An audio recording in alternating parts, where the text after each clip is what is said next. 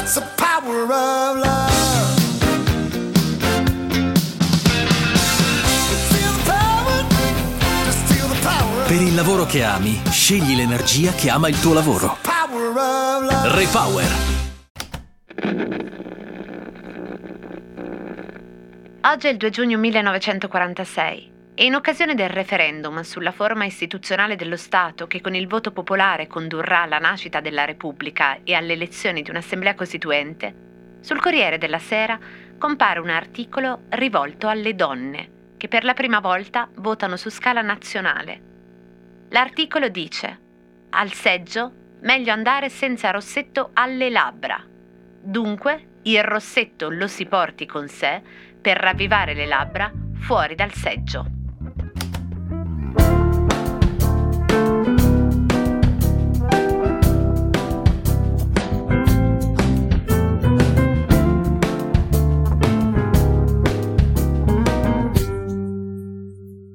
Cosa c'entra il rossetto con un divano a forma di bocca? Per la prima volta le donne italiane si recano a votare. Dalla vecchietta ottantenne, dalle più umili donne del popolo alle monache, tutte sentiamo questo nuovo dovere che ci fa partecipi integralmente della nostra rinata democrazia. Prima un doveroso chiarimento.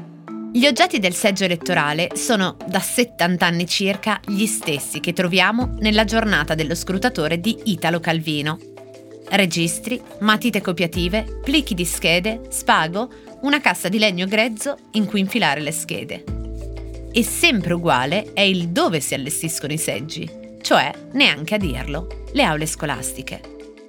Ma c'è una cosa che invece è cambiata nella scheda elettorale, il lenzuolone, l'origami, avete presente? E cioè che all'epoca, sicuramente nel 1946 e sicuramente nel 1953, quando Calvino ambienta il seggio a cui presiede il suo Amerigo Ormea, la scheda elettorale non si chiude allora con le complesse manovre che conosciamo oggi e non ha nemmeno le dimensioni che conosciamo oggi. Ma la scheda allora va incollata umettando con le labbra un lembo che va chiuso sull'altro e quindi non deve avere alcun segno di riconoscimento. Perciò si raccomanda di non mettere il rossetto sulle labbra che chiuderanno leccando questo lembo.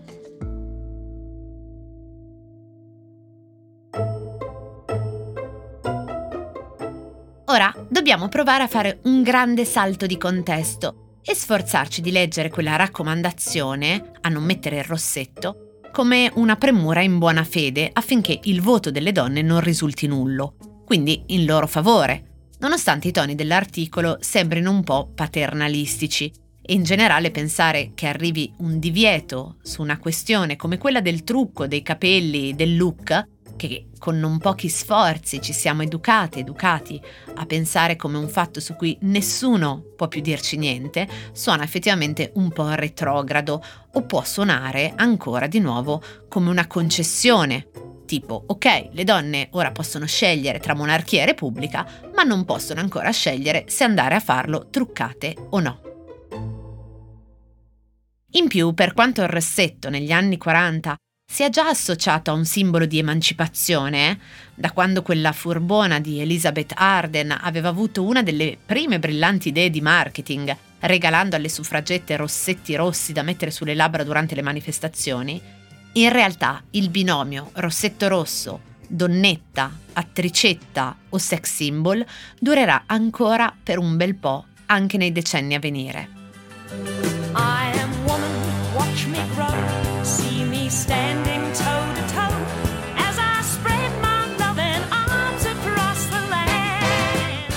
Insomma, pare che sulla questione simbolica del rossetto non si riesca a chiudere il giro in modo pacificato. Anzi, recentemente lo abbiamo rivisto il rossetto in alcune manifestazioni, specialmente in Sud America.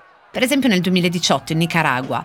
Donne e uomini hanno indossato un rossetto rosso come simbolo della loro battaglia per il rilascio di tutti i manifestanti antigovernativi incarcerati ingiustamente, prendendo spunto dall'attivista Marlene Chao, che aveva affrontato tutti i suoi interrogatori a testa alta e con le labbra con il rossetto. E poi l'abbiamo visto in Cile, nel 2020. Ve ne ho parlato nella puntata di certe cose dedicata al passamontagna. Lì lo indossavano donne, insieme a bende nere sugli occhi, eh, rossetto rosso sulle labbra, rosso, a volte nero, oppure a volte sbavato. La violenza che non vedi e che non dici.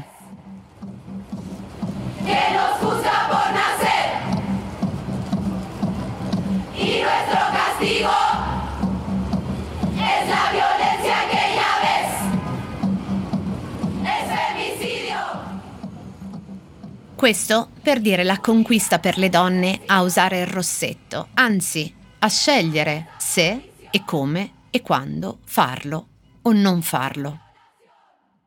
Ma arriviamo al design e in particolare a una poltrona abbastanza famosa a forma di labbra, disegnata dal gruppo 65 alla fine degli anni 60.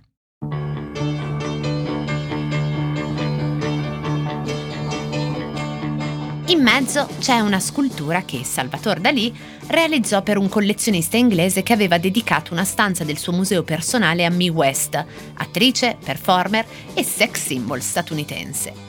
La stanza era un'installazione da vedere in prospettiva, in cui ogni elemento arredativo alludeva a una parte del viso della donna, i drappi delle tende come capelli, i quadri alle pareti come occhi e in mezzo una scultura di Dalì a forma di bocca su un pavimento, che era il volto, fatto di parquet. Una bocca con labbra rossissime e molto sensuali.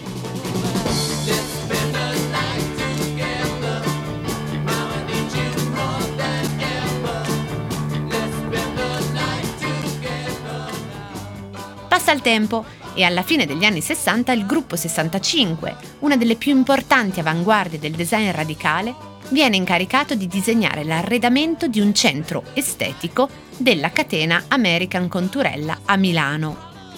Un po' come abbiamo detto ieri nella puntata dedicata a Elio Fiorucci, anche qui Gruppo 65 ha un'intuizione assolutamente postmoderna.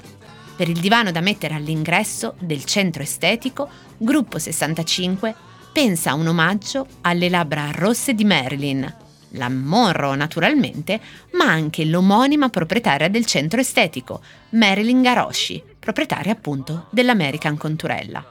E pensa sicuramente anche a quell'installazione di Dalì per Mi West. Del ritmo, vuol dirmi che suona quella musica moderna, il jazz? Già, jazz caldo. Vabbè, a qualcuno piace caldo. Personalmente preferisco il classico. Oh, beh, anch'io. Dopo diplomata ho studiato tre anni al Conservatorio di Donna Cecilia. Ottima scuola. E la sua famiglia non disapprova la sua professione? Decisamente, papà ha minacciato di diseredarmi del tutto, ma non mi importa. Era una tale noia, le feste di debuttanti. Le inaugurazioni, Le prime all'opera. la caccia alla volpe. E vedere sempre le stesse facce. Il divano si chiama Bocca, ma passerà alla storia proprio come divano Marilyn e stavolta avrà una vera e propria funzione, tanto che l'azienda Gufram poi deciderà di metterlo in produzione, realizzandolo in schiuma poliuretanica. Le canzoni d'amore sono meglio suonate, te le canto così. Ai ai ai ai ai, nel momento piccante, ti messaggia l'amante, ma va bene così. Passano gli anni, le lotte da una parte, ma anche le mode dall'altra, soprattutto passano le associazioni binarie del rossetto con una presunta volgarità. Si trasformano le schede elettorali che smettono presto di dover essere sigillate con le labbra e oggi il rossetto è finalmente libero, o quasi, dall'essere considerato un orpello sessualizzante per le donne e le donne diventano libere, almeno qui, di indossarlo dove e quando vogliono o non indossarlo affatto.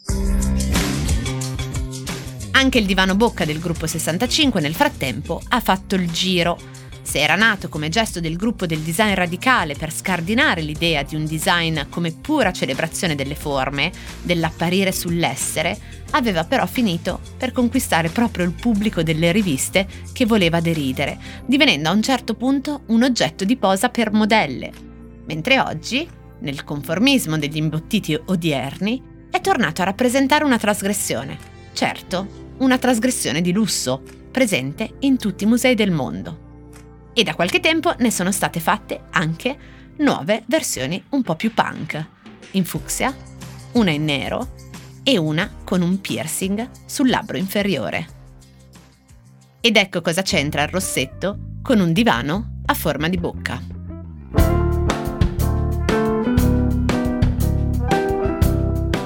Cose arrivate da vari luoghi, epoche e situazioni. Sono sintomi, sono diagnosi e a volte sono soluzioni. Messe una accanto all'altra ci raccontano chi siamo. Io sono Chiara Alessi e Cosa c'entra è un podcast del Post in cui partendo da un fatto del giorno vi racconto la storia delle cose.